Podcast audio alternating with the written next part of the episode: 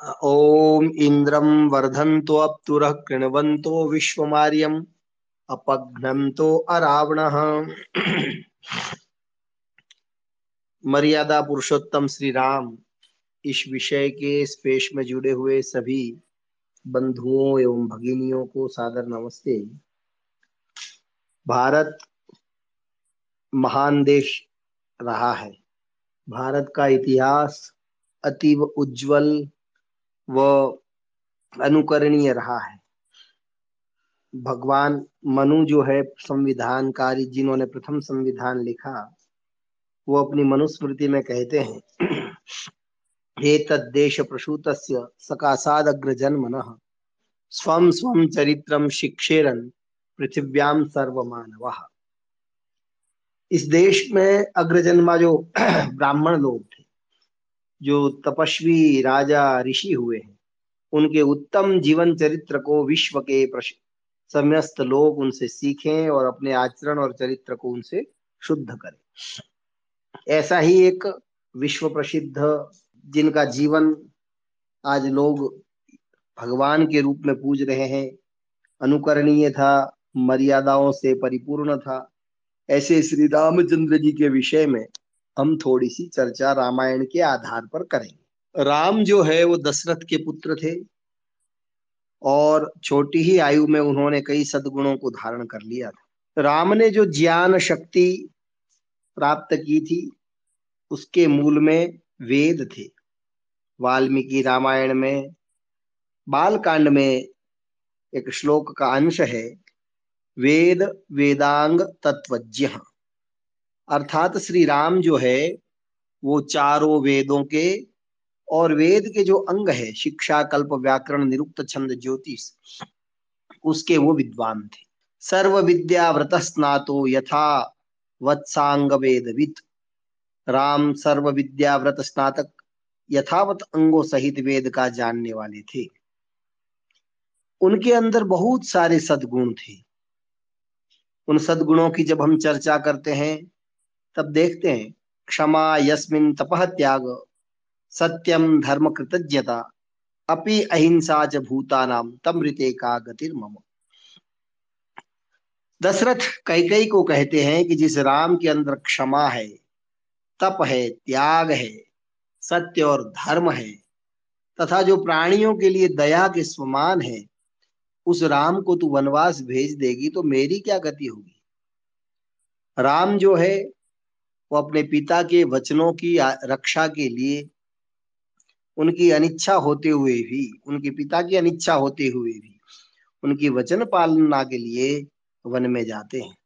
तब राम कहते हैं, एताभ्याम धर्मशालाभ्याम वनम गच्छति राघव मातृ पितृभ्याम मुक्तो हम कथम अन्यत समाचारी। राम कहते हैं कि इन धर्मशील माता पिता की आज्ञा वन में जाने की मुझे आज्ञा हुई है। मैं इसका उल्लंघन कैसे कर सकता हूँ? तो कहने का भाव यह है कि श्री राम अनेकों दिव्य गुणों से, उदात्त गुणों से युक्त थे।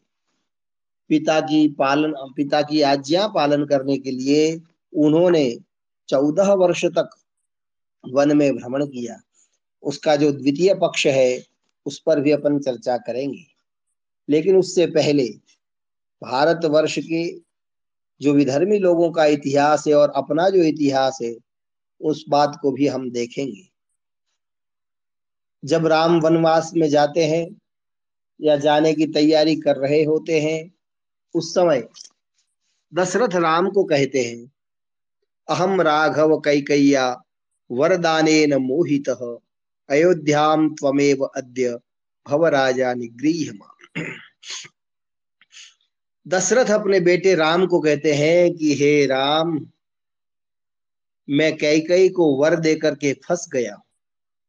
तो एक काम कर, मुझे आज ही पकड़कर अभी जेल में डाल दे, कारागार में डाल दे, और तू ही इस अयोध्या का राजा बन। ये वाल्मीकि रामायण का श्लोक है। उन्होंने स्पष्ट कहा कि तू मुझे पकड़ करके जेल में डाल दे। पिताजी की ऐसी बात सुनकर राम ने हाथ जोड़कर अपने पिताश्री से कहा, भवान वर्ष सहस्त्राय पृथिव्या नृपते पति अहम तु अरण्य वत्स्यामी, न मे राज्य कांक्षिता राम कहते हैं, पिताजी, आप राजा बने, वर्ष सहस्त्राय और यहाँ हज़ारों वर्ष तक इस पृथ्वी पर आप राज्य करें। अहम तो अरण्य वत्स्यामी, मैं तो वन में रहूँगा, मुझे राज्य की इच्छा नहीं है। एक तो यह मानव संस्कृति है, जिसे हम अपनी भारतीय संस्कृति कहते हैं। जिस संस्कृति में पिता की इच्छा मात्र को पूरी करने के लिए पुत्र जो है वो चौदह वर्ष का वनवास ले लेता है।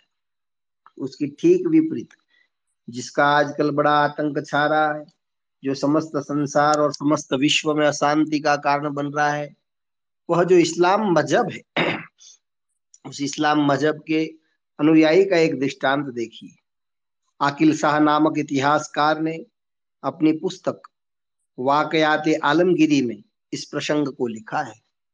औरंगज़ेब ने अपने तीन भाइयों की हत्या करके अपने पिता शाहजहां को जेल में डालकर दिल्ली की गद्दी पर वो कब्जा कर लिया। शाहजहां को रोज एक घड़ा वो पानी देता था, मटका भर के। उसी घड़े से उसको स्नान करना था, शौचादी जाना था, पीना था या वस्त्र धोने थे। उस जेल की कोठरी में एक घड़ा ही उसको पानी मिलता था प्रतिदिन। एक दिन इसी कारण बस पानी ढुल गया। तब शाहजहां ने सेवकों को कहा कि थोड़ा पानी मुझे और चाहिए। सेवकों ने कहा, जब तक औरंगज़ेब का आदेश नहीं होता है, तब तक हम आपको पानी नहीं दे सकते। तब शाहजहां ने औरंगज़ेब को एक पत्र लिखा। और उस पत्र में उसने लिखा, ए पिशर्त वजब मुसलमानी, कि ज़िंदा जानम ब आब तरसानी। आफरीबान हिंदुआन सतबार, में देहद दे मुर्दा वदाई माब। हे बेटा, तू अजब मुसलमान है, कि तू अपने ज़िंदा बाप को भी पाने के लिए तड़पा रहा है, तरसा रहा है। सौ सौ बार धन्य है उन हिंदुओं को, जो अपने मृत पिता को भी पानी देते हैं। तो यहाँ पर उस समय, क्योंकि भारतवर्ष में श्राद्ध परंपरा थी तो वो कहता है कि वो हिंदू धन्य जो मरने के बाद भी अपने बाप और माँ को याद करते हैं और तू तो अपने ज़िंदा बाप को ही जो है पानी लिए तरसा रहा है। आज जो लोग औरंगज़ेब के भक्त हैं, जो अपना आदर्श औरंगज़ेब को मानते हैं, उन्हीं लोगों से यदि हम पूछें कि आपको अपनी संतान श्री राम जैसी चाहिए या औरंगज़ेब जैसी तो हर मुस्लिम भी यही कहेगा कि सेवा के लिए तो श्री राम जैसी संतान ही हमें चाहिए। तो ऐसे आदर्श पुत्र थे जो अपने पिता की आज्ञा पालन करने के लिए हर समय तत्पर रहते थे और अनेकों गुण उनके अंदर थे। उन गुणों की जब हम चर्चा करते हैं तो पाते हैं कि धर्म आस्तिको धर्मशील व्यवसायी च राघव। राम आस्तिक धार्मिक और निश्चयात्मक थे। रामो भामिनी लोकस्य चातुर्वर्णस्य रक्षिता मर्यादा नाम च लोकस्य कर्ता कारयिता सह। हनुमान सीता से कहते हैं, हे सीता, राम इस लोक के चातुर्वर्ण का रक्षक है। जो चारों वर्ण है, उसको रक्षा करने के साथ साथ उसको प्रेरणा देने का कार्य करते हैं। लोक की मर्यादाओं का स्वयं आचरण करने वाले और दूसरों को कराने वाले राम अपने शरणागत को अभयदान भी देते थे। वो चाहे विभीषण हो, चाहे बाली हो। उन्होंने विभीषण आदि की रक्षा के लिए रावण के द्वारा फेंका हुआ अस्त्र शस्त्र भी अपने ऊपर ही ले लिया था। राम धर्म परायण वेदवित और अस्त्र वेदता थे। यशमिन न चलते धर्मो, यो धर्मम नाति वर्तते, यो ब्राह्मम अस्त्रम वेद वेदान, वेद विदाम वरह जिस राम में धर्म चलाए मान नहीं होता, जो धर्म का अतिक्रमण नहीं करते वेद वेदताओं में श्रेष्ठ है, वह ब्राह्म अस्त्र को जानता है। तो कहने का भाव यह है कि राम ने जितने भी दिव्य गुण प्राप्त किए, वो वेदाभ्यास और ऋषि मुनियों के पास जाकर के गुरुकुल में शिक्षा लेकर के ही प्राप्त किए थे। यदि हम भी श्री राम जैसा उज्जवल और उदात्त जीवन अपना बनाना चाहते हैं तो हमें भी वेदों की ओर लौटना ही पड़ेगा। आर्य समाज के संस्थापक महर्षि दयानंद ने तभी कहा था, लौट चलो वेदों की ओर।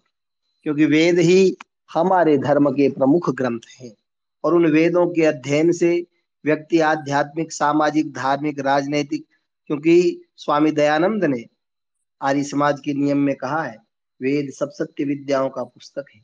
वेद का पढ़ना, पढ़ाना और सुनना, सुनाना सब आर्यों का परम धर्म है। वेद में सारी विद्याएँ विहित है। वह चाहे अस्त्र विद्या हो, चाहे राजनीति की हो। तो आइए हम भी श्री राम जैसा उदात्त जीवन चरित्र बनाने के लिए वेदों का अध्ययन करें। कुछ लोग यहाँ यह भी प्रश्न पूछ सकते हैं या पूछेंगे कि आर्य समाज श्री राम को किस दृष्टि से देखता है? तो उसकी चर्चा में हम यही उत्तर देते हैं कि हम चित्र की नहीं, चरित्र की पूजा करते हैं। कोई एक व्यक्ति है, वो श्री राम का चित्र लगाता है, सुबह शाम उसके आगे हाथ जोड़ता है, आरती करता है, दिया जलाता है लेकिन अपने भाई से एक छोटी सी ज़मीन के टुकड़े के लिए लड़ाई करता है तो वह राम का भक्त नहीं हुआ। या अपने पिता की आज्ञा के पालन करने के लिए वह कार्य नहीं करता है तो वह राम भक्त नहीं हुआ। राम का भक्त बनने के लिए हमें राम जैसा उदात्त और आदर्श जीवन चरित्र अपनाना पड़ेगा। एक भारतवर्ष के जो राजाओं की श्रेष्ठ परंपरा थी, उसमें एक परंपरा यह भी है कि जहाँ भी किसी राज्य की स्थापना में जब कोई राजा राम जो है वो चक्रवर्ती सम्राट थे। अयोध्या जो है चक्रवर्ती सम्राटों का नगर था। और उनके साम्राज्य संपूर्ण विश्व में चलता था। दशरथ जो है कमज़ोर प्रशासक हुए और उसी बात को देख करके ऋषियों ने एक योजना बनाई। ऐसा भी एक पक्ष है रामायण का जिसमें ये कहते हैं कि कई कई को ही ऋषियों ने समझाया कि दशरथ जो है वह आ, मतलब उसके अंदर उत्साह और ओज की कमी है और वो जो है, जिस प्रकार के एक क्षत्रिय के गुण होते हैं, उसमें वो नहीं है। तो और यदि इस राष्ट्र इस राष्ट्र की हमें रक्षा करनी है तो आपको राम को चौदह वर्ष वनवास में भेजना पड़ेगा। और राम के जीवन चरित्र को जब हम देखते हैं तो राम को जब वनवास हुआ कई कई चाहती तो आजीवन भी वनवास दे सकती थी, लेकिन चौदह वर्ष का ही वनवास क्यों दिया गया? उसके पीछे यही कारण है कि ऋषियों की योजना के अनुसार वो ये तय था कि जहाँ जहाँ भारत वर्ष के अंदर अभी जो अपना कर्नाटक है, वहाँ तक राक्षसों ने अपने जगह जगह अड्डे बना लिए थे। और जैसे आजकल आतंकवादी अपने अपने स्थानों पर बैठ करके और अड्डे बना करके हमला करते हैं, ठीक वही पद्धति उन असुरों ने भी लंका से यहाँ आकर के जगह जगह अपने मोर्चे बना लिए थे। तो राम ने यदि उनको अयोध्या से वन में ही जाना था तो ऊपर हिमाचल में भी वो जा सकते थे, बद्रिकाश्रम में भी जा सकते थे। लेकिन राम ने जो अपने वन भ्रमण की जो दिशा सुनिश्चित की थी, वो ऋषियों की आदेश के अनुसार थी। और धीरे धीरे जन समूह को अपने साथ लिया। जहाँ जहाँ के लोग राक्षसों के आक्राम आक्रमणों से उनके उनके जो है शोषण और उनकी पीड़न से जो लोग पददलित हो रहे थे, अत्याचार से आक्रांत हो रहे थे वहाँ की जनता को सने सने संगठित करके उनमें जो है उनके आत्मविश्वास को जगाते हुए, उन सबको साथ लेते हुए राम ने जो है धीरे धीरे आगे बढ़ते हुए रावण की लंका का विनाश किया था। तो राम ने जब लंका का विनाश किया, तब भी वो स्वयं वहाँ के राजा नहीं बने, लक्ष्मण को नहीं बनाया, किंतु विभीषण को बनाया। ऐसे ही जब बाली को मारा, तब सुग्रीव को राजा बनाया और अंगद को युवराज बनाया। तो भारत वर्ष के आर्यावर्त के चक्रवर्ती सम्राटों की यह परंपरा रही है कि जिस किसी राजा, जो अधर्मी राजा होता था, उसको चक्रवर्ती सम्राट दंड तो देते थे, लेकिन उसी परिवार में, उसी कुल में, उसी राज्य का जो कोई योग्य व्यक्ति होता था, उसी को वहाँ का राजा बना देते थे। उसके राज्य को हड़पते नहीं थे। आज भी लोग कहते हैं कि राम राज्य जो है वो होना चाहिए। राम राज्य की क्या क्या विशेषताएँ थी? वो वाल्मीकि रामायण के युद्ध कांड में बहुत अच्छी प्रकार से बताई है। उनमें से कुछ चीज़ों की अपन चर्चा करते हैं। न पर्य देवन विधवा, न च व्याल प्रथम भयम, न व्याधिजम भयम चासित रामे राज्यम प्रशासक राम के राज्य में न विधवाएँ रोती थी, न हिंस्र प्राणी का भी भय था, और विविध प्रकार के रोगों से उत्पन्न भय भी नहीं थे, और रोग भी अधिक मात्रा में नहीं सताते थे। निर्दस्युर अभवत लोको नानर्थम कश्चिद अस्पृशत न चस्म वृद्धा बाला नाम प्रेत कार्याणी पूर्वती राम के राज्य में प्रजाजन चोर डाकुओं से पीड़ित नहीं थे, कोई किसी के प्रति अनर्थ या पाप नहीं करता था। बूढ़े बड़ों के सम्मुख बालकों का देहांत नहीं होता था, अर्थात पिता के रहते हुए पुत्र का देहांत नहीं होता था। सब प्रसन्न थे। सर्वम मुदितम एवासित सर्वधर्म परो भवत। राममेवानुपश्यंतो नाभ्य नाभ्य हिंसन परस्परम। सब धर्म परायण थे। राम के आचरण को देखकर ही वे लोग सब प्रसन्न रहते थे और परस्पर हिंसा नहीं करते थे। अनेक पुत्र पौत्रों से युक्त रह गए अपने परिवार का वंश चलाते रहते थे। अर्थात किसी का भी वंश छेदन नहीं होता था। हर परिवार में पुत्र और पौत्र आदि रहते थे। प्रजाजन रोग और शोक से अलग थे। राष्ट्र में विधवाओं की वृद्धि, सिंह आदि का भय, चोर डाकुओं का होना, व्यवहारिक अनर्थक बाल मृत्यु अपरस्पर मारकाट वंशच्छेदन आदि का कारण नेता राजा का अनुचित शासन है, जो कि बाल विवाह, वृद्ध विवाह, जंगलों का अतिक्रमण, प्रजा की अरक्षा, चिकित्सालय के, चिकित्सा के लिए, औषधियों के लिए, औषधालयों का न होना और खान पान आदि की कमी दुर्व्यवस्था के रूप में है। कहने का भाव यह था कि राम राज्य में न विधवा विवाह होता था और सारे लोग बहुत ही आराम से स्वस्व कर्तव्य का निर्वहन करते हुए अत्यंत आनंद पूर्वक रहते थे। राम के विषय में कहा गया है, जब वो इतने मर्यादा के साक्षात प्रतिम, अप्रतिम मूर्ति थे कि जब उनको वशिष्ठ जी कहते हैं आहुत अभिषेकाय विसृष्ट वनाय च न मया लक्षित किंचित स्वल्पोपि आकार विभ्रम। अर्थात जब श्री राम को वन राज्याभिषेक के लिए बुलाया जा रहा था, तब भी मैंने उनका चेहरा देखा था और जब उनको वनवास के लिए आदेश हुआ, तब भी उनका मैंने चेहरा देखा था, लेकिन उन दोनों के चेहरों में कोई अंतर नहीं था। अर्थात वो राग और वो जो आ, सुख और दुख दोनों परिस्थितियों को सम करके रहने वाले श्री राम थे। अब हम यह भी देखेंगे, कुछ लोग श्री राम को ही भगवान का अवतार मानकर उसी की पूजा और उपासना करते हैं। तो क्या राम स्वयं अपने आप को भगवान मानते थे? तो उसको जब हम देखते हैं तो हमें उनके जीवन से पता चलता है कि जब वो वाल्मीकि विश्वामित्र ऋषि के आश्रम में जब गए थे तब उनके ऋषि ने उन्हें जो है जगाते हुए कहा था, प्रभात काले चौथाय पूर्वाम संध्याम उपास्य च, प्रसुचि परमं प्राप्य नियमेन च। हुताग्निहोत्रमासीनम विश्वामित्रम अवदंतताम प्रातः काल उठकर श्री राम और लक्ष्मण ने स्नानादि से शुद्ध हो, संध्या कर पर ब्रह्म का ध्यान कर अग्निहोत्र करके बैठे हुए विश्वामित्र का अभिवादन किया। प्रातःकाल ब्राह्म मुहूर्त में उठे। संध्या कर, अब संध्या किसे कहते हैं? सब मतलब अच्छी प्रकार, ध्येय चिंतायाम अर्थात जिसमें ध्यान किया जाए। अच्छी प्रकार बैठकर, जिसमें आत्मा के, आत्मचिंतन के साथ साथ परमात्मा का ध्यान, उपासना और भक्ति की जाती है, वह संध्या है। तो भगवान श्री राम भी नित्य उठ करके ध्यान करते थे। किसका ध्यान करते थे? वह भी बताया है। परम पर ब्रह्मणी पर पर ब्रह्म परमात्मा का ध्यान करते थे।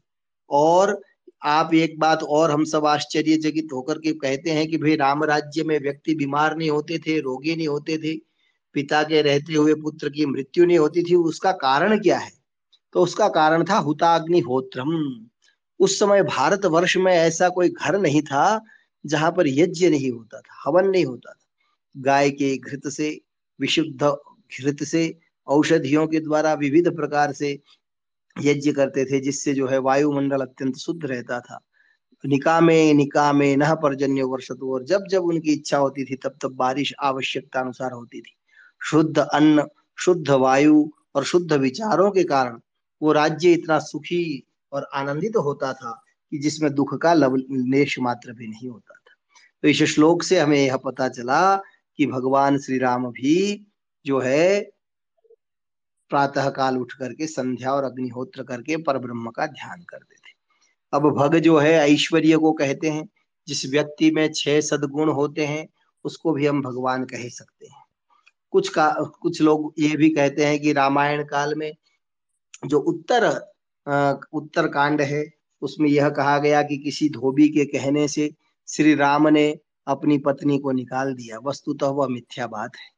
प्राचीन काल के भारत देश के राजाओं में यह परंपरा रही है कि जब माता गर्भवती होती थी राजपत्नी गर्भवती होती थी तो वो ये चाहते थे कि यहाँ का राज्य रा, जो राजा का भवन का जो वातावरण होता वो कहीं ना कहीं राजसिक प्रवृत्ति से परिपूरित होता है। तो ऋषि के आश्रम में भी संतान उत्पत्ति से पहले जाकर के वो यदि ईश्वर का ध्यान स्वाध्याय आदि करेंगे तो वो बालकों के अंदर दिव्य संस्कार आए।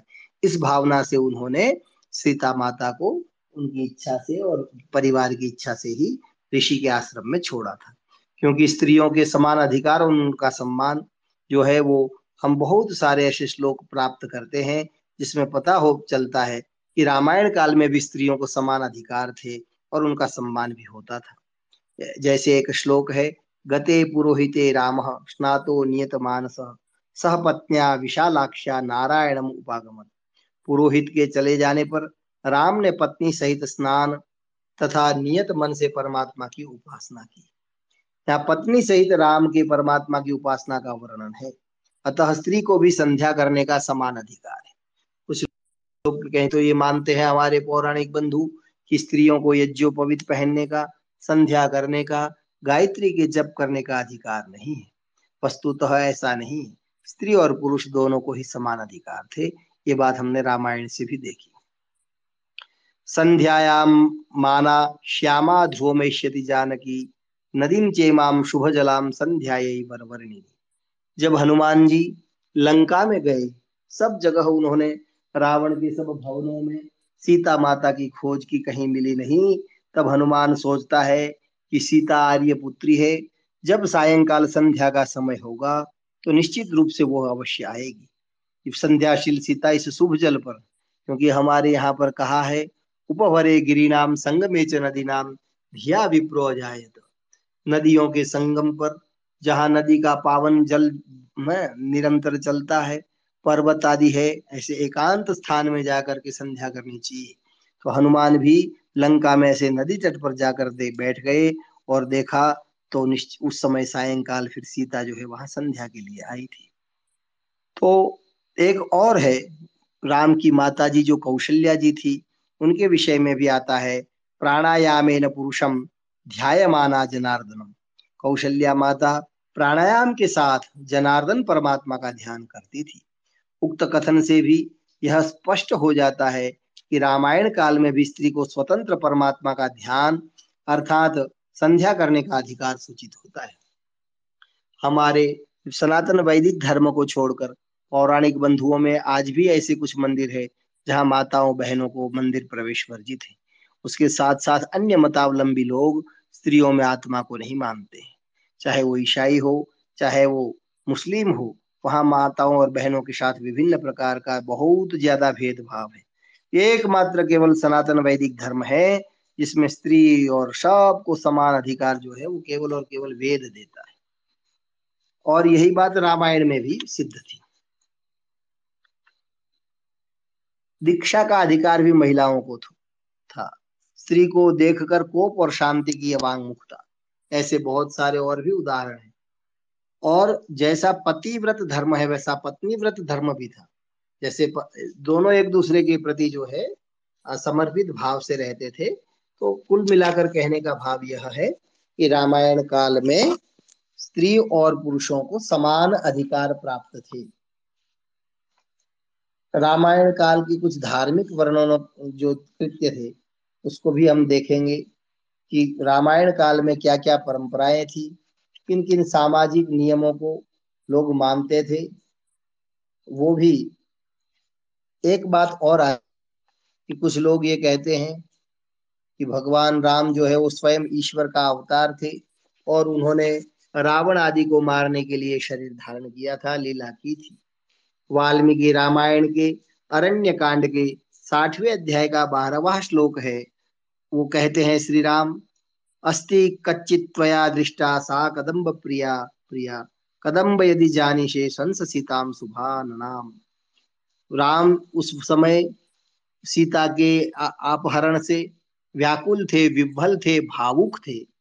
तो वो उस वन के वृक्षों को ही पूछ रहे थे, हे कदम्ब के वृक्ष, कजादि तूने कदम्ब से प्रेम करने वाली प्यारी सीता को कहीं देखा तो बता। क्योंकि सीता कदम्ब के वृक्ष से स्नेह करती थी। इस प्रकार जड़ पदार्थों से अज्यों की भांति सीता को पूछते हैं, ये राम, इससे पता चलता है कि वो अवतार नहीं थे। किम त्वया तप्यते विरह यथा अन्य प्राकृत था सुग्रीव राम को सीता के लिए व्याकुल देखकर समझाता था कि हे राम, तुम साधारण मनुष्यों की भांति दुखित क्यों रही होते ईश्वर का अवतार राम होते तो न ऐसे दुखी होते और सुग्रीव जैसे को सांत्वना देने का अवसर न आता। करिष्यामी यथार्थम तु कांडोर वचनम उत्तमम धर्मिष्टम च यशस्य च स्वर्गम स्यात्तु फलोदयम। राम कहते हैं कि मैं का, कांडू के वचन का पालन करूँगा। वह धर्मानुकूल, यशोवर्धक और स्वर्गदायक है। राम स्वर्ग की इच्छा रखते थे। अर्थात वो स्वयं चाहते थे कि ये वचन, ये कार्य करने से मुझे स्वर्ग गमन प्राप्त होगा। यथे माम वाम वनम यान्तम अनुयातो महाद्युति, अहम अपि अनुयाश्यामी तथैवैनम यमक्षयम। लक्ष्मण के शक्तिबान लगने पर, लक्ष्मण जब बेहोश हो गया था, बेसूद हो गया था, अधमरा हो गए थे, तब राम विलाप करते हुए कहते हैं, हे लक्ष्मण, जैसे वन जाते हुए तू मेरे साथ चला था, वैसे ही यमलोक में भी मैं तेरे साथ जाऊँगा। इस प्रकार अधीर और यमलोक जाने को उद्यत होना श्री राम को ईश्वर का अवतार सिद्ध नहीं करता है। एक और श्लोक है जिसका भाव यह है। श्री राम सुग्रीव को कहते हैं कि, हे वीर, भारिया के संबंध में भी मती मत कर। समस्त संसार विधाता ने रचा है। उस विधाता की ओर से सुख दुख का योग होता है। कहने का भाव यही है, श्री राम ने भी लक्ष्मण को यही कहा था कि निश्चित रूप से मेरे पूर्व जन्म के कोई ऐसे कर्म रहे होंगे, जिसके कारण से आज मेरी जो है धर्म पत्नी का अपहरण हो गया है। प्राचीन काल में, रामायण काल में, सभी वर्णों में जो हमारे चार वर्ण थे, ब्राह्मण, क्षत्रिय, वैश्य, शूद्र, उन सब में परस्पर प्रेम और स्नेह था। रामायण काल में ब्राह्मण से लेकर शूद्र पर्यंत सबको समदृष्टि और आदर दृष्टि से देखा करते थे। इसका एक प्रमाण मिलता है, ब्राह्मणान क्षत्रियान वैश्यान शूद्रांश्च सर्वस समानयस्व सत्कृत्य सर्वदेशेशु मानवम। दशरथ ने जब पुत्रेष्टि यज्ञ किया था, उस समय वशिष्ठ ने सुमंत्र को, जो उनका मंत्री था दशरथ का, उसको आज्ञा दी थी कि ब्राह्मणों को, क्षत्रियों को, वैश्यों और शूद्रों को सत्कृत करके इस यज्ञ में लाओ।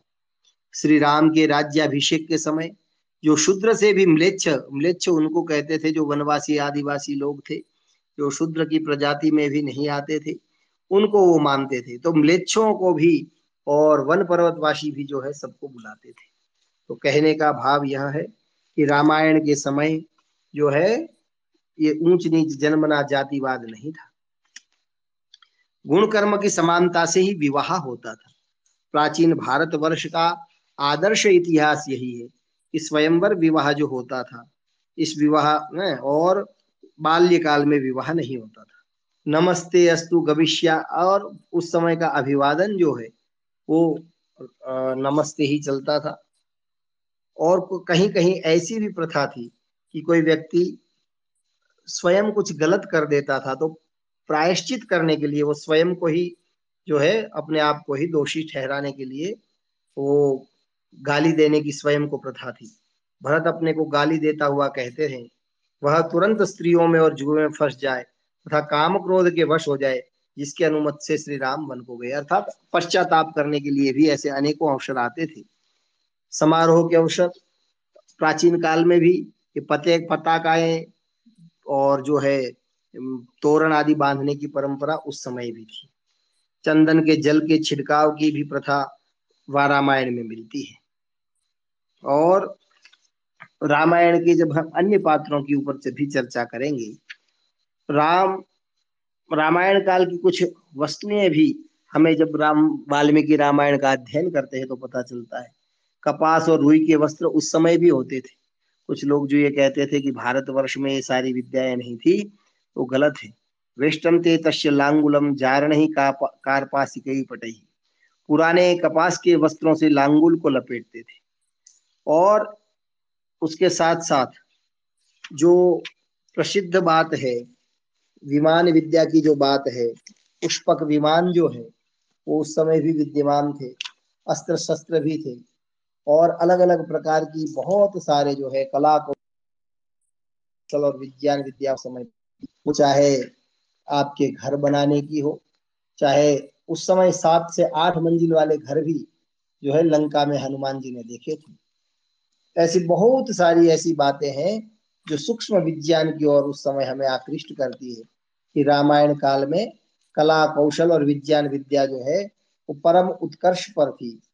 और हम स्वयं देखते हैं कि उस समय जो राम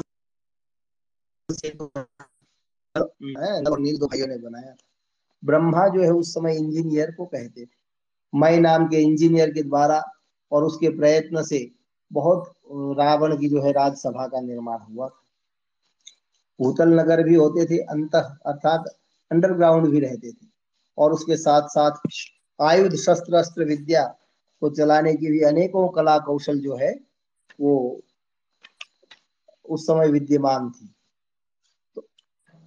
आज के जो तथाकथित, अब राम और राम हम रावण के भी कुछ सदगुणों की चर्चा की।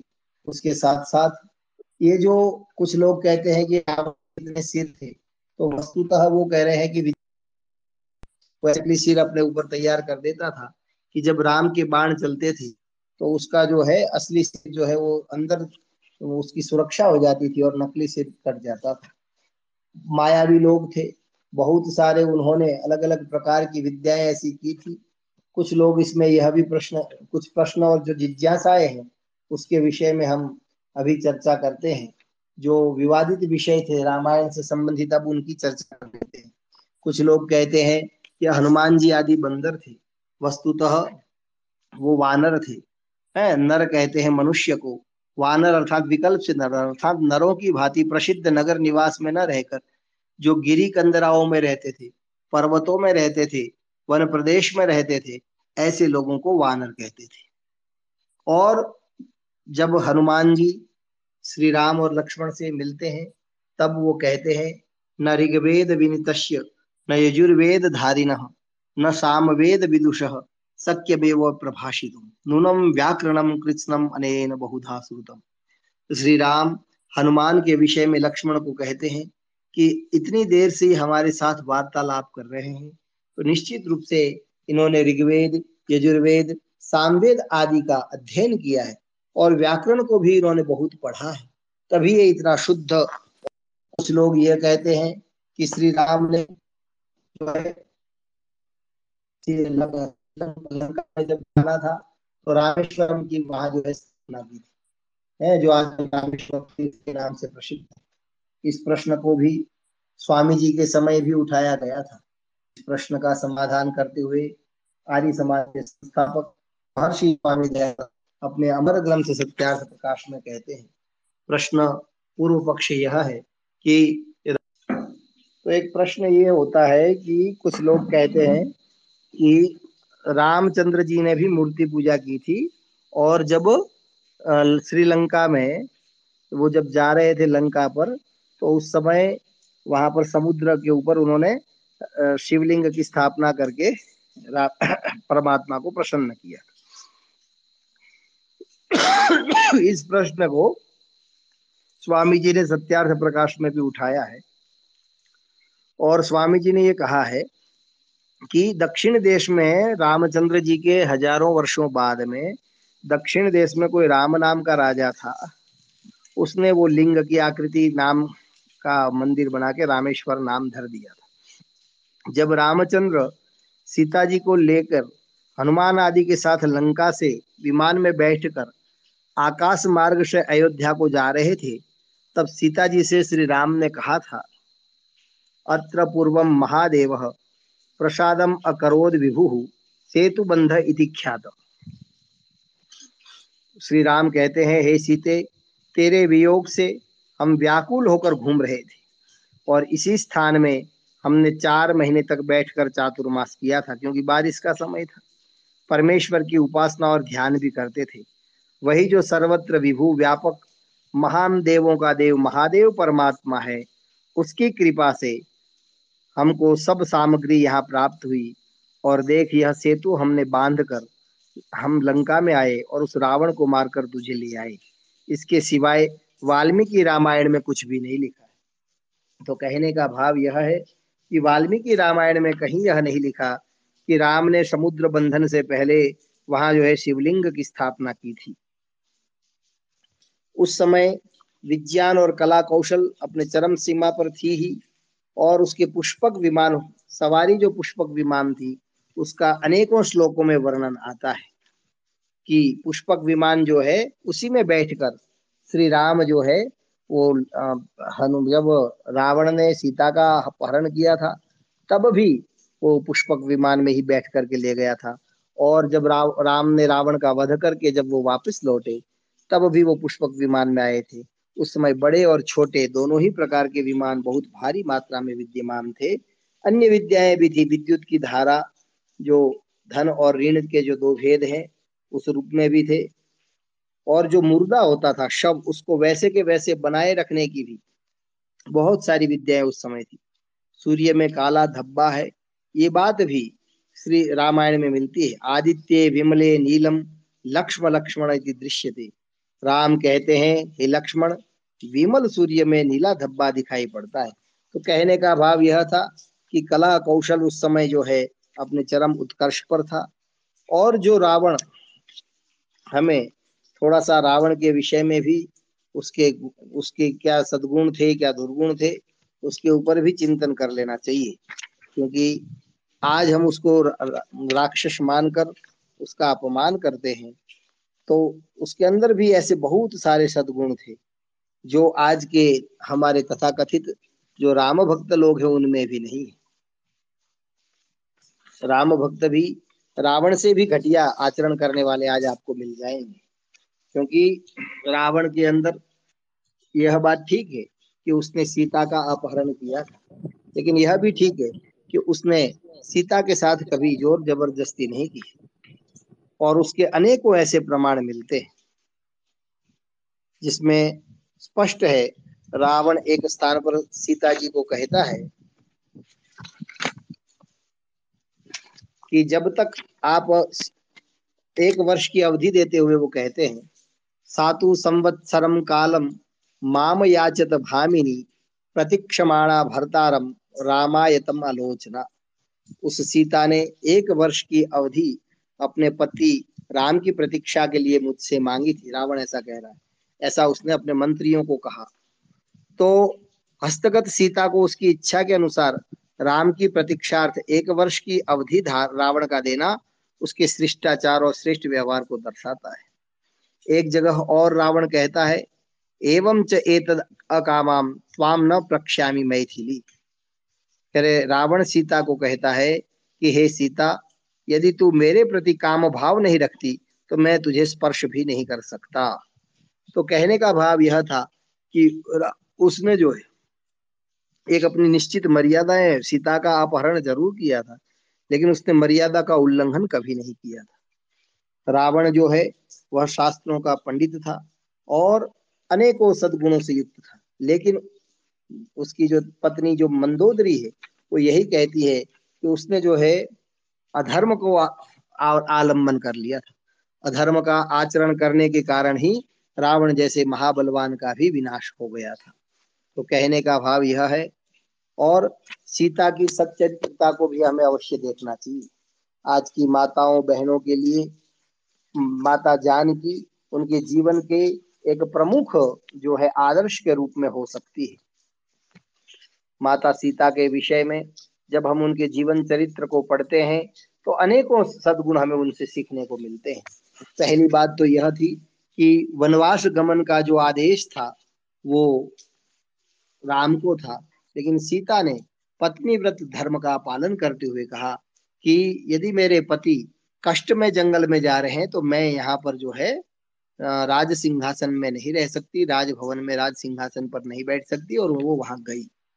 और जब रावण ने सीता के पतिव्रत धर्म को अनेकों प्रकार से भ्रष्ट करने का प्रयास किया, उस समय सीता जो है, अपने क्षत्रिय स्वभाव का जो है, आलंबन स्पष्ट रूप से दिखाती है। वहाँ सीता जी कहती है रावण को तम पुनर्जम्बु कह सिंहिम माम इच्छसी यह दुर्लभाम। नाहम सक्या त्वया प्रष्टुम आदित्य प्रभाय था सीता जी रावण को कहती है कि हे रावण तम पुनर्जम्बु कह तू गीदड़ है। सिंहिम माम इच्छसी, तू मुझे अप्राप्य शेरनी को चाह रहा है। मुझे तू सूर्य की ज्योति के समान छू भी नहीं सकता। मैं सदा धर्मपरायण राम की दृढ़ व्रत वाली धर्म पत्नी हूँ। तू राक्षस अधर्म मुझे छू भी नहीं सकता। आगे कहते हैं, एक फिर जब हनुमान जी उनको जब ले गए, हनुमान जी जब उनको मिलने के लिए गए तो हनुमान जी ने सीता जी को कहा कि, माता, आप आदेश देवे तो मैं आज ही आपको यहाँ से सकुशल जो है मेरे साथ निकाल के ले जाता हूँ। तब हनुमान जी को सीता जी कहती है, भरतुर हत किम पुरस्कृत्य रामादन्य वानर। न हम स्पष्टुम स्वतः गात्रम इच्छेयम वानरोत्तम। हे हनुमान, ये बात सच है कि तू बलवान है, पर तेरे साथ तेरे अंग का सहारा मैं नहीं ले जा सकती, क्योंकि मैं तुझे छूँगी वो ठीक नहीं है।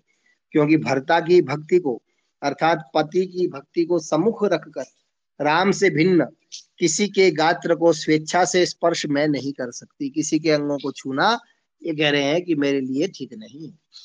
इसलिए मैं तेरे साथ नहीं आऊँगी, तू राम को ही भेजना। सीता जी भी नित्य प्रति संध्या करती थी और अतीव धार्मिक महिला थी। तो इन सारी बातों से स्पष्ट होता है कि रामायण जो है, प्रत्येक भारतीय ही नहीं आज हम जब देखते हैं, भारत के आदिवासी, वनवासी इलाकों में जो नाम रखे जाते हैं होमाराम रामाराम हर नाम के साथ राम जुड़ रहा है, भीलों के अंदर, आदिवासियों में, घरासियों में, चाहे वो उत्तर भारत हो, चाहे दक्षिण भारत हो और केवल भारत ही नहीं, इंडोनेशिया और जकार्ता आदि अनेकों विदेशों के ऐसे देश है, जहाँ राज का, राम का जीवन चरित्र आज भी जो है, सबके लिए पूजनीय, अनुकरणीय और आदर्श, आदरणीय है। तो मर्यादा पुरुषोत्तम श्री राम के विषय में ये मैंने थोड़े से कुछ अपने उद्गार थे, वो वाल्मीकि रामायण को आधार बनाकर आप सबके समक्ष रखे। आप सबने मेरी बात को सुना, उसके लिए आपका धन्यवाद। इससे संबंधित कोई जिज्ञासा या प्रश्न हो तो आप अब कर सकते हैं। धन्यवाद। किसी को प्रश्न नहीं है तो थोड़ा ऋषि जी से बुलवा दीजिए रामायण पर। आ, मेरा एक प्रश्न था वैसे आचार्य जी मैं जी। जी आचार्य जी ऐसे है कि लव कुश के वर्णन उत्तरकांड में आता है और उत्तरकांड को और उत्तरकांड को प्रक्षिप्त माना जाता है। अगर हम प्रक्षिप्त मानेंगे तो लव कुश का वर्णन हट जाएगा। इस बारे में उसमें उत्तर उत्तर कांड में क्या है कि उसका ये जो भाग है ना कि भाई सीता को जो है इसी धोबी के कहने के कारण निकाल दिया वो सब मिथ्या है ऐसा कुछ नहीं था। सीता अपनी इच्छा से ही जो है राम की आज्ञा से और अपनी इच्छा से ही ऋषि आश्रम में गई थी संतान उत्पत्ति करने के लिए क्योंकि अपने यहाँ सोलह संस्कारों में बहुत स्पष्ट विधान है कि सात्विक मनोवृत्ति सात्विक वातावरण में रह करके ईश्वर का चिंतन करते हुए यदि संतान उत्पत्ति होती तो बहुत अच्छा होता है। इसलिए उसको मतलब अपन ये नहीं कह सकते कि उनको किसी के कहने से या राम ने उनको निकाल दिया इतनी ही बात है। जी। ईशान जी भी कुछ पूछ रहे हैं। नमस्ते गुरु जी नमस्ते जी। आ, मेरा दो प्रश्न था। पहला प्रश्न यही बात पे कि अगर मान लीजिए कोई स्त्री जाती है आ, मतलब गुरुकुल में या फिर किसी ऋषि के पास में जब वो मतलब उसके पेट में जब बच्चा होता है तब जाती हैं वो। तो क्या। उनके पति भी उनके साथ जाते थे कि वो सिर्फ़ वहाँ पे राजपाट देखते थे और सिर्फ़ वहीं जाती थी। और वो वहीं ऋषि जी के पास में ऋषि के पास में। जी जी जी जी। और दूसरा प्रश्न है कि आ, मतलब ये टॉपिक से हट के है कि हनुमान जी उड़ सकते थे या नहीं? अगर उड़ सकते तो उसका प्रमाण क्या है? ऐसा है कि देखिए पति तो कई जगह जाते होंगे नहीं भी जाते दोनों ही उसमें विकल्प था। क्योंकि राम स्वयं राजा थे राज्य कार्य में राज्य कार्य में व्यस्त रहते थे, इसलिए ऋषि आश्रम में उन्होंने छोड़ दिया। किसी के पति को अनुकूलता हो तो वो भी जा सकते हैं, उसमें कोई निषेध नहीं है। और हनुमान जी जो उड़ते थे, वो उस समय जैसा अपन देखते ही हैं, वाल्मीकि रामायण में अनेकों स्थान ऐसे, अनेकों विद्याएँ हैं उसमें एक ये जो अपनी उड़ान का लिए जो है, पुष्पक विमान आदि थे ही। अब उसको कोई, उसमें क्या है, उपमा के रूप में भी ले लिया है कि वे उड़ करके चले गए। तो वो उड़ करके जाना अर्थात अति शीघ्र जाना। किसी यंत्र का प्रयोग करके, यंत्र के ऊपर बैठ करके या यंत्र के सहयोग से शीघ्र पहुँचना, यही माना जाएगा। शरीर एकदम उड़ना तो शायद संभव नहीं दिखता है। और लेकिन पतंजलि योग सूत्र में मैंने पढ़ा था कि अगर शरीर को रुई की भांति अगर समझ ले तो उड़ा जा सकता है इस तरह करके लिखा था। हाँ वो आपकी बात सही है लेकिन इस विषय में थोड़ा क्या है अनेक अनेक विद्वानों के अपने अपने मतभेद है तो उसकी चर्चा अपन फिर कभी करेंगे तो ठीक रहेगा। हो सकता है क्योंकि वो सिद्धियाँ हैं कुछ उसमें कुछ लोग उसको मानते हैं कुछ नहीं मानते हैं लेकिन यंत्र और इसके विषय में कोई मतभेद नहीं है। और अपन ये मानते ही है कि उस समय जो है ये अनेकों प्रकार की विद्याएँ थी। तो ये जो है अस्त्र शस्त्र की भी विद्या थी और उसके साथ साथ इस प्रकार की विद्याएँ थी कि वो चले गए होंगे। है ना? बाण मार कर थे, थे तो वापस लौट करके आ जाता था। ये अब संभव नहीं दिखता कि अपन जो पत्थर फेंके और वापस अपने पास लौटे। ये बात अपने को अच्छी नहीं नहीं आती आज के समय में। लेकिन वाल्मीकि रामायण में बहुत स्पष्ट लिखा है कि महावेगवान बाण तुरंत तालों को भेद कर पुनः अपने तूण में आ गया वापस आ जाता था। तो ऐसी बहुत सारी सूक्ष्म विद्याएँ थी। अन्य भी अनेकों प्रकार के आयुध थे। ये तो हमारा दुर्भाग्य है कि हम सब उस विद्या से वंचित हैं, है ना? अपन मतलब जो है, पहले तो पाँच हज़ार वर्षो में अपना जो ज्ञान विज्ञान था, वो सारा लुप्त हो गया। और जब से अपन आज़ाद हुए, तब भी हमने जो है, विदेशी पदाक्रांत जो शिक्षा थी, उसको अपना लिया। और सरकारें रिसर्च के नाम पर अरबों, खरबों रुपया जो है वो इस सारी विद्याओं को प्रोत्साहित करने में लगा रही है। लेकिन भारतीय जो शिक्षा थी भारतीय जो ज्ञान विज्ञान था प्राचीन ज्ञान विज्ञान के पुनरुद्धार के लिए अपने सरकारों ने कोई प्रयास नहीं किया है। तो ये बात है। अब ऋषि जी भी हैं लक्ष्मण जी भी हैं अन्य भी हैं सज्जन कोई इसमें अपने विचार रखना चाहे तो रख सकते हैं। धन्यवाद। नमस्ते आचार्य जी। एक प्रश्न पूछना यह था कि सीता जी की उत्पत्ति के विषय में जो भ्रम फैला हुआ है कि वह भूमि से उत्पन्न हुई थी, इस विषय पे थोड़ी आप चर्चा करें तो अच्छा होगा। वस्तुतः भूमि से कोई भी जो है वाल्मीकि रामायण में कहीं भी ये प्रसंग नहीं है कि सीता जो है वो भूमि से उत्पन्न हुई। वो जनक पुत्री ही थी जनक सूता ही थी। उसमें उपमा के रूप में कोई एक मान सकते हैं कि उसको भूमि पर पड़ी हुई मिली हो ऐसा भी संभव हो सकता है। लेकिन इसमें आपका कोई स्वाध्याय हो या कुछ ध्यान हो तो आप प्रकाश डालेंगे तो ज़्यादा अच्छा रहेगा। इस विषय पे मैंने आज कुछ चिंतन नहीं किया था। एक अप, जो वाल्मीकि रामायण जगदीश्वरानंद जी की है जी। उसमें उन्होंने शिव पुराण का एक श्लोक उद्वरित करके यह बताया है कि भाई सीता योगी की माता के नाम योगिनी था और उसकी पुत्री थी। अब ये जो कथा जो आई है मुझे लग रहा है कि भाई वेदों में एक सीता सुक्त है जो हाँ, हल को भी कहते हैं जी। हाँ कृषि कार्य शुरू करने से पहले जी। जो ज़मीन में खेत जोता जाता है जी। उसको भी सीता बोलते हैं जी। और वो सीता सुक्त की सीता और रामायण की सीता दोनों को जोड़ने के लिए ये लोगों ने ऐसी कल्पना कर ली कि भाई हल जोत रहे थे और वहाँ से सीता जी का उत्पन्न धरती में से उत्पत्ति हो गई। लेकिन जो वेदों में सीता सुक्त है वो कृषि में अच्छी फ़सल मिले अच्छी बारिश हो और ज़मीन उपजाऊ हो उसकी प्रार्थना का सुक्त है। लेकिन आजकल कुछ लोग वो सुक्त बताकर यह सिद्ध करते हैं कि देखो देखो, वेदों में सीता जी का वर्णन है और सीता जी की स्तुति है वेदों में। तो मतलब यह भी एक भ्रम आजकल फैल रहा है। जी जी।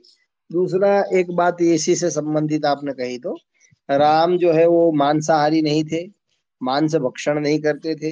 एक प्रश्न फिर ये आता है कि जब राम ऐसा नहीं करते थे तो मृग मतलब हिरण को मारने क्यों गए?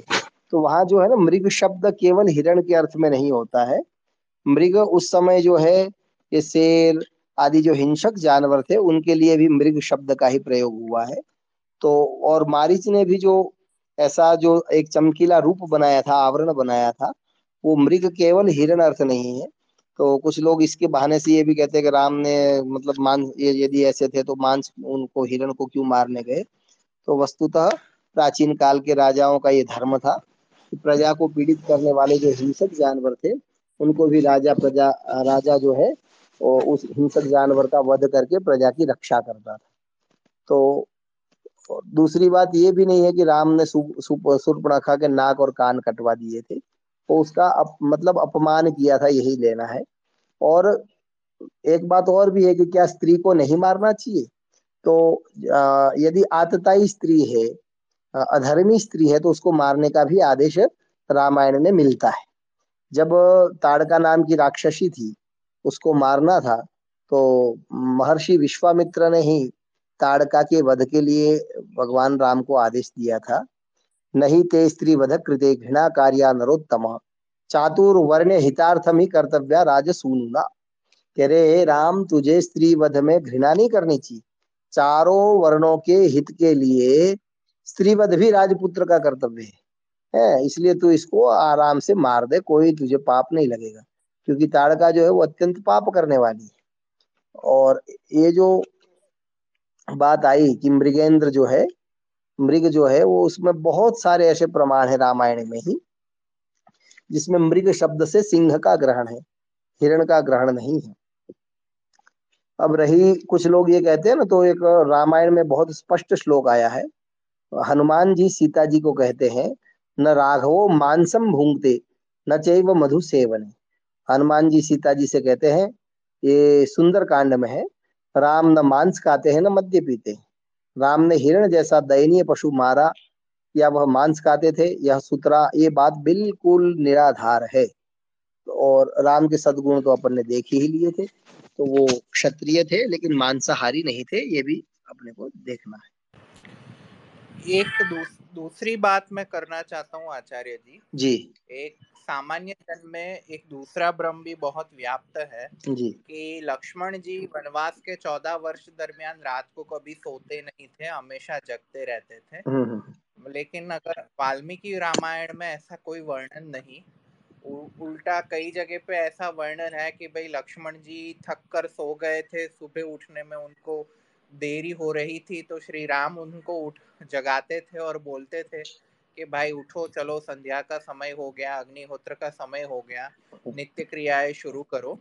तो मतलब जो प्रचलित रामायण का जो वर्जन है, उसमें यह भ्रम है कि भाई लक्ष्मण चौदह वर्ष केवल जगते रहते थे, रात को सोते नहीं थे। तो ये सब भी कल्पना है कोई भी कोई भी मनुष्य चौदह वर्ष तक सोए बिना नहीं रह सकता। जी, बिल्कुल सही बात है। इसमें एक बात और भी लक्ष्मण की चर्चा चली है तो अपन कर लेते हैं। वो उनका जीवन बहुत ही व्रत मतलब व्रती थे, है ना, और सदाचारी थे। जब रावण ने उसका, सीता जी का अपहरण किया और उसकी, उन्होंने अपने आभूषणों को नीचे फेंका, सुग्रीव के पास वो आभूषण मिले तो राम तो व्याकुल थे, भावुक हो रहे थे, रो रहे थे। उन्होंने लक्ष्मण को कहा था कि लक्ष्मण तो इन आभूषणों को पहचान। जब लक्ष्मण पहचानते हैं तो ये बहुत ही प्रसिद्ध श्लोक है। तो लक्ष्मण कहते हैं ना हम जानामी केयूरे ना हम जानामी कुंडले, नुपुर इतवा भी जानामी नित्यम पादा भी वंदना कह रहे हैं, हे भैया, मैं इन आभूषणों को पहचानता नहीं है, मैं सीता के केयूरे अर्थात हाथ के आभूषणों को नहीं जानता।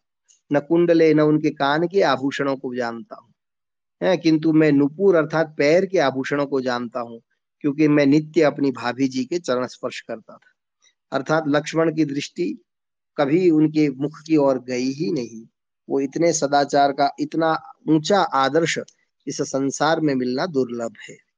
लक्ष्मण के सदाचार की छाप सीता पर भी थी। सीता ने हनुमान जी से कहा था पितृवद वर्तते रामे, मातृवन माम समाचरण कह रहे, हे हनुमान, राम में लक्ष्मण पिता के समान व्यवहार करते थे और मेरे प्रति माता के सदृश आचरण करते थे। तो लक्ष्मण जो है, बहुत ही संयमी व्यक्ति थे और ये हमारे भारतवर्ष का एक बहुत ही उज्जवल आचरण का, सदाचारण का एक बहुत उज्जवल पक्ष हमने यहाँ रामायण से हम प्राप्त करते हैं, जो हमें अपनाना चाहिए। हाँ जी सुमित जी। आचार्य जी मेरे तीन तीन प्रश्न है अभी। पहला है कि जो अहिल्या कांड है जी। वो और दूसरा जो लक्ष्मण रेखा है क्या ये दोनों वाल्मीकि रामायण में है या कहीं और से आए हैं? कौन सा? अहिल्या का? जी अहिल्या कांड है जो अहिल्या पत्थर में थी जिसे श्री राम ने अपने चरणों से छूकर उसे फिर से वो पैर से इस विषय में ये कथा तो है, लेकिन रामायण के किसी प्रकरण में है कि नहीं, वो मुझे ज्ञात नहीं है, मुझे पढ़कर ही मैं इसका उत्तर दे पाऊँगा। उसका उद्धार करने का एक अर्थ मतलब अपन तात्पर्य रूप में ये समझ सकते हैं कि वो कहीं पदाक्रांत होगी या उसको वैसे किया होगा तो उसको उन्होंने मुक्त कराया, जेल आदि से या बंधनों से मुक्त कराया। बाकी कोई पत्थर, पैर को पत्थर से स्त्री बना दे, ये तो सब मिथ्या बातें ही है। जी, और क्या कह रहे थे? यदि ऋषि जी को इस हाँ विषय में कुछ ध्यान होगा तो वो बोल देंगे वो कुछ कहना चाह रहे हैं। हाँ। जी। हाँ ऋषि हाँ आचार्य जी आप उत्तर दे दे फिर मैं इस पे बात करता हूँ। नहीं आप करिए बस मैंने तो कहा कि मुझे थोड़ा सा उस विषय को पढ़ना पड़ेगा। तो पैर जो है तो आपको यदि कोई उसका प्रमाण का पता है तो आप बता सकते हैं। हाँ जी एक्चुअली जो रामायण में अहिल्या और गौतम की कथा आती है हम्म, हम्म। और लेकिन उस समय अहिल्या जो थी, वो गौतम ऋषि की पत्नी थी, तपस्वी थी। श्री राम जब उनके आश्रम में पहुँचे तो वो अपने तपोबल के तेज से दैदीप्यमान हो रही थी। ऐसा वर्णन है वाल्मीकि रामायण में। बाकी जो इंद्र और अहिल्या की और जो कथा है, वो सब तो जो शतपथ ब्राह्मण जो है, शतपथ ब्राह्मण में एक आलंकारिक कथा आती है कि भाई अहिल्या का अर्थ वहाँ पे रात्रि किया है, गौतम का अर्थ वहाँ पे चंद्र है, और ऐसा आलंकारिक वर्णन है कि भाई वहाँ अहिल्या को सॉरी गौतम का अर्थ वहाँ पे सूर्य किया है, और ऐसा माना है कि अहिल्या को एकांत में पाकर इंद्र ने अहिल्या को प्राप्त करने का यत्न किया, और अचानक गौतम आ गया, और वहाँ से सूर्योदय हो गया। ये सब जो सूर्योदय का एक आलंकारिक वर्णन था, उसका उन्होंने पौराणिक कथा और पौराण जो रामायण के अहिल्या पात्र था, उन दोनों को जोड़ने का यत्न किया है और बाद में ये सारी कथाएँ बनाई गई है। बाकी मूल तो पत्थर बनने की जो कथा है या अहिल्या के साथ इंद्र का जो जारकर्म करने की कथा है, यह सब ब्राह्मणों में तो दिन रात्रि के उदय की ही आलंकारिक कथा है। कोई हम्म। वास्तविक कथा नहीं थी। जी जी इसका रामायण से कोई संबंध नहीं। और मेरा दूसरा प्रश्न था कि वो जो लक्ष्मण रेखा है क्या इसका ज़िक्र आता है वाल्मीकि रामायण में? या ये रामचरितमानस की ही है? नहीं लक्ष्मण रेखा का तो वर्णन आता है। वो बहुत ही सूक्ष्म विद्या थी और एक हमने बुज़ुर्ग विद्वान से ये भी सुना था। कि ये डॉक्टर होमी जहांगीर भाभा जो थे, उन्होंने भी उसके ऊपर काफ़ी खोज कर ली थी। और वो इस विज्ञान पर पहुँच गए थे कि ऐसी वो मतलब एक कुछ रसायनों को बना करके, कुछ पदार्थों को मिला करके ऐसी रेखा या ऐसा वो खींच दिया जाता था या वो पदार्थ छिड़क दिया जाता था कि उसके अंदर कोई भी आता था तो वो जल जाता था। और डॉक्टर होमी जांगी भाभा ने ये बात नेहरू जी को बताई और नेहरू जी ने अति उत्साह में अमेरिका के राष्ट्रपति को बताई ऐसा सुनने में आता है और फिर जो है, उनका एक्सीडेंट हो गया विमान तो बहुत सूक्ष्म विद्याएँ थी जो आज अपने को थोड़ा ऐसा भी लगता है विशेषकर आर्य समाज वालों को कि भाई ये तो संभव ही नहीं है, ये हो ही नहीं सकता है। लेकिन प्राचीन जो पदार्थ विज्ञान था वो अति सूक्ष्म था और उस पर अपन को खोज करनी चाहिए, एकदम उसको जो है लोप भी नहीं कर देना चाहिए। ये लक्ष्मण रेखा वाली जो कथा है, वो मुझे वाल्मीकि रामायण में तो कहीं पे नहीं मिली। और मेरा जितना जो अभ्यास है उस अभ्यास के मुताबिक बारहवीं सदी में जब बंगाली में कीर्तिभास नामक एक विद्वान ने बंगाली रामायण लिखी थी तो सबसे पहले लक्ष्मण रेखा की कल्पना वो बंगाली रामायण में मिली और उसके बाद रामचरित्र मानस में उसको अडॉप्ट किया गया और तब से वह सारे उत्तर भारत में प्रचलित हुई। तमिल रामायण जो पढ़ी थी जो कम्बंद ऋषि ने लिखी है वो तमिल रामायण में भी मुझे ये लक्ष्मण रेखा वाला प्रसंग नहीं मिला था। वाल्मीकि रामायण और दोनों तमिल रामायण, ये दोनों बहुत प्राचीन रामायण है। तो यह मानना, मेरा यह मानना है कि भाई लक्ष्मण रेखा की कल्पना बाद में जब लौकिक रामायण लिखी गई, लौकिक भाषाओं में, प्रादेशिक भाषाओं में, तब बंगाली रामायण से बाकी सारी भाषाएँ में गई होगी, ये मेरा मानना है। जी जी। ईशान जी भी कुछ कहना चाह रहे हैं। जी, मुझे इसी पे कहना था लक्ष्मण रेखा के ऊपर। जैसे अभी आजकल हम लोग मतलब ये मैंने गीता प्रेस के रामायण से मैंने पढ़ा था, उसमें लिखा हुआ है ये लक्ष्मण रेखा के बारे में। और इसको मैंने इस तरह से समझा था कि आज भी हम लोग के पास में एक चौक रहती है वो जैसे कॉकरोच वॉकरोच की अगर रहते घर में या चीटी रहती है तो हम लोग कोई सामान के पास में चौक से घेरा बना देते हैं तो वो उसके अंदर नहीं घुसती है। वो आजकल वो लक्ष्मण रेखा के नाम से ही बिकती है। तो सही हो सकता है उस समय भी कोई ऐसा हो ऐसी चीज़ हो जो क्या बोलते हैं वो घेरा कर दिया जाए तो उसको पार ना कर सके उसके बाद उसको हटा करके या फिर कुछ करके उसके बाद ही उसको पार कर सके लोग।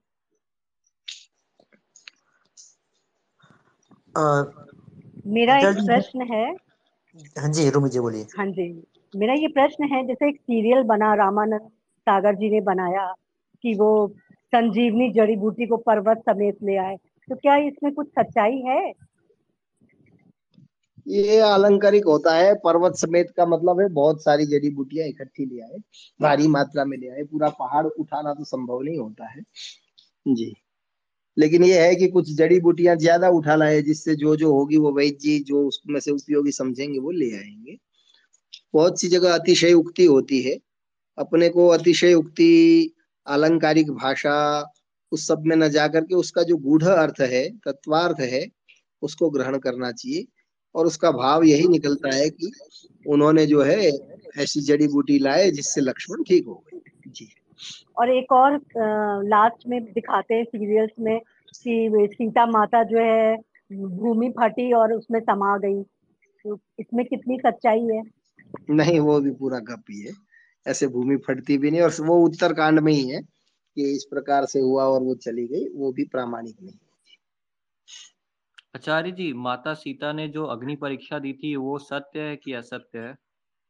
हम्म, अग्नि परीक्षा का अर्थ ये होता है कि तीक्ष्ण सवालों का उत्तर देना, है ना? अग्नि के समक्ष, एकदम अग्नि में तो कोई जा करके आ नहीं सकता है। कुछ लोग ऐसा लेपन ज़रूर कर लेते हैं, लेकिन वो सीता ने किया हो ऐसा लगता नहीं। तो इस कठोर प्रश्नों का उत्तर भी देना, कठिनतम प्रश्नों का उन्होंने उस प्रकार से उत्तर दिया कि लोग संतुष्ट हो गए और उनको स्वीकार कर लिया। कि भाई आप बाहर रह करके भी इस प्रकार से कैसे पवित्र रही? जी। आचार्य जी ओम नमस्ते। नमस्ते जी। मेरा एक प्रश्न ये था कि रामायण वाल्मीकि कृत रामायण में उत्तरकांड नहीं है मगर उसमें जो उत्तरकांड में शंभुक वध आता है इसके ऊपर में वामपंथी और इस तरह के जो तत्व है वो हमेशा समाज में द्वेष पैदा करने के लिए उस कथा का प्रयोग करते हैं। तो यदि हमारा इनसे कभी विवाद हो या चर्चा हो तो उत्तर कैसे दिया जाए? कि उत्तरकांड प्रामाणिक नहीं है। जी जी। वो तो वाल्मीकि रामायण में के प्रमाण आप देते हैं तो वो लोग क्या कहते हैं? वो हमेशा कहते हैं कि जो तुलसी रामायण लिखी हुई है वो तो आपकी वाल्मीकि रामायण पे ही लिखी हुई है। तो अभी आप इस तरीके से कैसे कैसे नहीं और दूसरी बात ये है देखिए एक बात और देखने की है कि वाल्मीकि रामायण में कहीं भी राम को ईश्वर का अवतार या उसकी लीलाओं का वर्णन या उनको अलौकिक सिद्ध करने का प्रयास नहीं हुआ है। राम को वस्तुतः, राम को वस्तुतः जो है अलौकिक स्वरूप प्रदान किया, वो तुलसीदास ने ही किया और उन्होंने ही उसको ईश्वर का अवतार बनाते हुए अनेकों मतलब जो ऐसी बातें थी जो विज्ञान, तर्क और बुद्धि के विरुद्ध है, उसको ले लिया। जैसे बाल समय रवि भक्ष लियो तीनों ही लोगों भयो अंधियार। है ना? हनुमान जी ने बालपन में ही जो है सूरज को खा गया और तीनों लोगों में अंधेरा कर दिया। तो ऐसी ऐसी जो बातें हैं, जो तर्क बुद्धि के और विज्ञान के विरुद्ध है, वो सारी वस्तुतः तुलसीदास की रामायण में ही है और स्वामी दयानंद ने तो उसको प्रामाणिक माना ही नहीं है। वो तो कहते हैं कि ये जो है, अपने को पठनीय जो ग्रंथ है, ऋषि दयानंद ने आर्स और अनार्स दो प्रकार के ग्रंथों की वहाँ जो है चर्चाएँ की है कि ये पढ़ने चाहिए नहीं पढ़ने चाहिए तो उसमें उन्होंने इस तुलसी रामायण का खंडन किया कि ये प्रमाण कोटि में नहीं है। जी। जी आचार्य धन्यवाद। आचार्य जी इस पे मुझे बोलना था जो युद्ध कांड जो है वाल्मीकि रामायण का जो युद्ध कांड है उसके लास्ट में शायद छह लास्ट के छह या सात श्लोक जो है उसमें ये वर्णन आता है कि जो इस वाल्मीकि रामायण को पढ़ेगा उसका कल्याण होगा इस तरह करके वर्णन। मुझे अच्छे से श्लोक नंबर नहीं याद है लेकिन मैंने पढ़ा था कि ये लिखा हुआ है जो युद्ध कांड में लिखा हुआ है। तो अगर वो अगर और लिखना चाहते हैं अगर महर्षि वाल्मीकि जी लिखना चाहते हैं और भी चैप्टर्स तो वो लास्ट में देते उत्तर कांड में लेकिन उन्होंने पहले युद्ध कांड में उसको दे दिया। तो मतलब है कि वो वहीं तक ही था उसके बाद जो ऐड किया गया है। जी, सही बात है आपकी। और दूसरी बात एक ये भी है कि जो कवि ये लिखते हैं कि भाई इसको पढ़ने से कल्याण होगा, उसका भाव ये समझना है कि पठन मात्र से किसी का कोई कल्याण नहीं होता है। इस वाल्मीकि रामायण में जो इतिहास घटित हुआ है, उसके अनुसार जो अपना जीवन चलाएगा, इससे जो अच्छी बातों की शिक्षा लेगा, बुरी बातों को इससे छोड़ेगा तद अनुसार आचरण करेगा तो कल्याण होगा। केवल पढ़ने मात्र से किसी चीज़ के पढ़ने मात्र से कल्याण हो जाए या उसका भला हो जाए ऐसा नहीं होता। उसका तात्पर्य यही अपने को समझना चाहिए। जी। हाँ डॉक्टर गांधी जी भी जुड़े हुए हैं। आप भी गुरुकुल प्रभात आश्रम के स्नातक हैं और अच्छे विद्वान हैं और वहाँ गांधीनगर में जो है प्रोफेसर है। उनसे भी निवेदन करूँगा कि वो भी अपनी बात रखेंगे तो आनंद होगा हमको भी। डॉक्टर भाव प्रकाश गांधी हाँ जी। नमस्ते आचार्य जी और सुधीजन नमस्ते बहुत अच्छी चर्चा चल रही थी और रामायण के विषय में बहुत सारे नए तथ्य भी जानने को मिले। अक्सर हम राम रामायण के संदर्भ में या राम की घटनाओं के संदर्भ में हम भ्रमित इसलिए होते हैं क्योंकि रामायण के बाद बहुत सारे रामायण संस्कृत भाषा में और नौ दस रामायण लिखी गई हुई है। इसके हम्म। अलावा रामायण के अलावा नौ दस रामायण संस्कृत भाषा में और भारतीय भाषाओं में भी, गुजराती में है, मराठी में है, कन्नड़ में है, जैसे अभी बंगाली में है, उस तरह तमिल में है, इस तरह बहुत सारी रामायण लिखी गई है और उन सब में घटना का है ना वो अलग अलग कहीं पर दिव्य पुरुष के रूप में, कहीं पर और थोड़ा सा कहीं अतिशयोक्ति के रूप में किसी घटना को जोड़ दिया गया। जैसे सीता स्वयं वर के समय शिव उपस्थित रहे इस प्रकार की जो बातें हैं आपको अन्य रामायणों मिले अन्य रामायणों में प्राप्त होंगी। इस कारण से यह भ्रांति उत्पन्न होती है। इसलिए मूल जो रामायण है, उसको आधार बनाकर ही यदि हम बात रखते हैं तो वो बात है ना, उसमें हमें सत्यता प्रतीत होगी, नहीं तो भ्रांतियाँ हैं, वो निरंतर बढ़ती जाती हैं। बहुत सारी घटनाएँ, जैसे हम ये बोलते हैं कि जननी जन्म भूमिष्य स्वर्ग अपी स्वर्णमयी लंका नमे लक्ष्मण रोचते। जननी जन्म भूमिष्य ये रामायण में मिलता ही नहीं है। तो और किसी रामायण में ये प्राप्त होता है। इस कारण से आ, कुछ घटनाएँ ऐसी हैं जो अन्य रामायणों के वजह से हम उसको मूल रामायण की मान लेते हैं। और इसी कारण से कुछ ये जो प्रश्न या शंकाएँ उत्पन्न होती हैं ये जन्म लेती हैं। जी। भाव प्रकाश का ने जो बात की ना, वो सही बात है। मैं इसको ऐसे कहता हूँ कि भाई, रामायण दो है। एक वाल्मीकि रामायण है, जो इतिहास है, जो सत्य है, जो हमारे महापुरुष का चरित्र है। और बाकी जो रामायण है, वो रामायण परंपरा है। हर एक कवि ने, हर एक लेखक ने अपनी भाषा में श्री राम के चरित्र को अपने हिसाब से जाना, समझा। और उस प्रकार उसको लिखने की चेष्टा की अपने काव्य में उसको उतारा अप, अपने हिसाब से प्रसंग जोड़े अपने हिसाब से नित नवी कल्पनाएँ करी तो वो सारी कविताएँ हैं वो सब जैसे तमिल रामायण है बंगाली रामायण है मराठी रामायण है गुजराती रामायण वह सारी उत्तम साहित्यिक रचनाएँ हैं। मैं उसको साहित्यिक रचना की श्रेणी में रखूँगा रामचरित्र मानस जो है बहुत उत्तम कविता है। उसको कविता की तरह सुनना ही चाहिए। लेकिन ऐतिहासिक रामायण इतिहास केवल एक है जो वाल्मीकि ने लिखा है। और जब इतिहास की बात आएगी या हमारे महापुरुषों के चरित्र को जानने की बात आएगी तो केवल वाल्मीकि रामायण ही प्रमाण रहेगी बाकी सारी रामायण प्रमाण नहीं रहेगी यह मैं मानता हूँ। नमस्ते आचार्य जी। नमस्ते जी।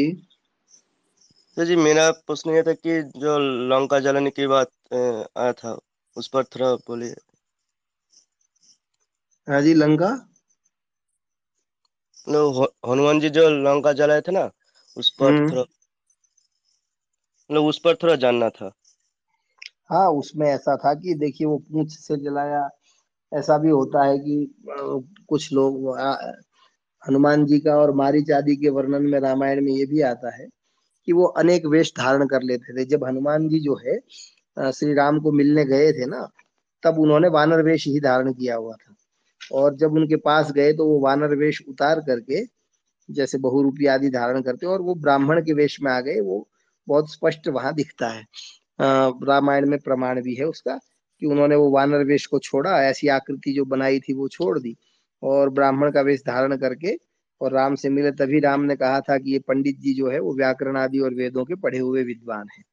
तो ऐसे ही जब वो वहाँ गए तो हो सकता उन्होंने उस प्रकार की आकृति की हो और उनको जो पूछ को बाँध करके आग लगाने आदि की बात है तो उसमें अपन ये देख सकते हैं कि हनुमान जी ने क्या किया कि जब वो आग लगाई गई तो अपनी बाहुबल से या जो भी उनके पास यंत्र आदि था उससे वो रावण के जो जो अस्त्रागार थे उन सब में उन्होंने आग लगा दी और रावण का काफ़ी भारी नुकसान किया।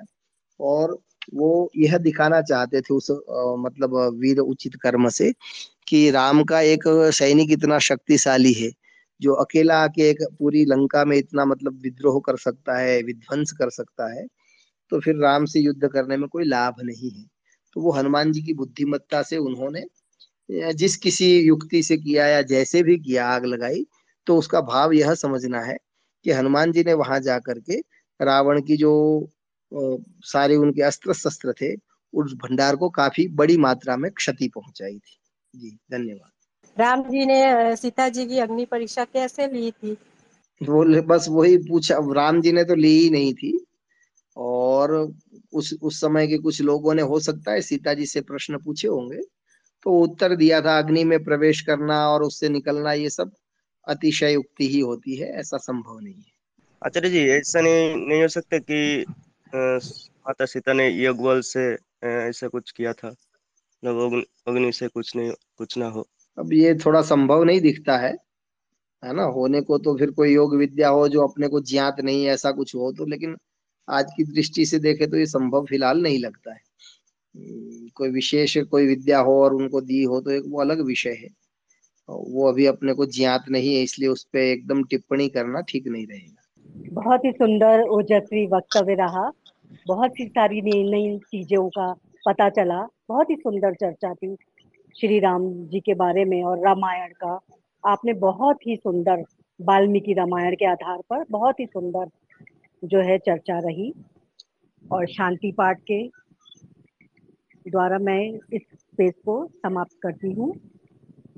देव शांति अंतरिक्षम शांति पृथ्वी शांतिरापा शांतिरोषधया शांति वनस्पतयः शान्तिर्विश्वे देवा शांति ब्रह्म शांति सर्वं शांति शांतिरेव शांति सामा शांतिरेधि ओम शांति शांति शांति ओम। सबको नमस्ते जी शुभ रात्रि। नमस्ते जी धन्यवाद।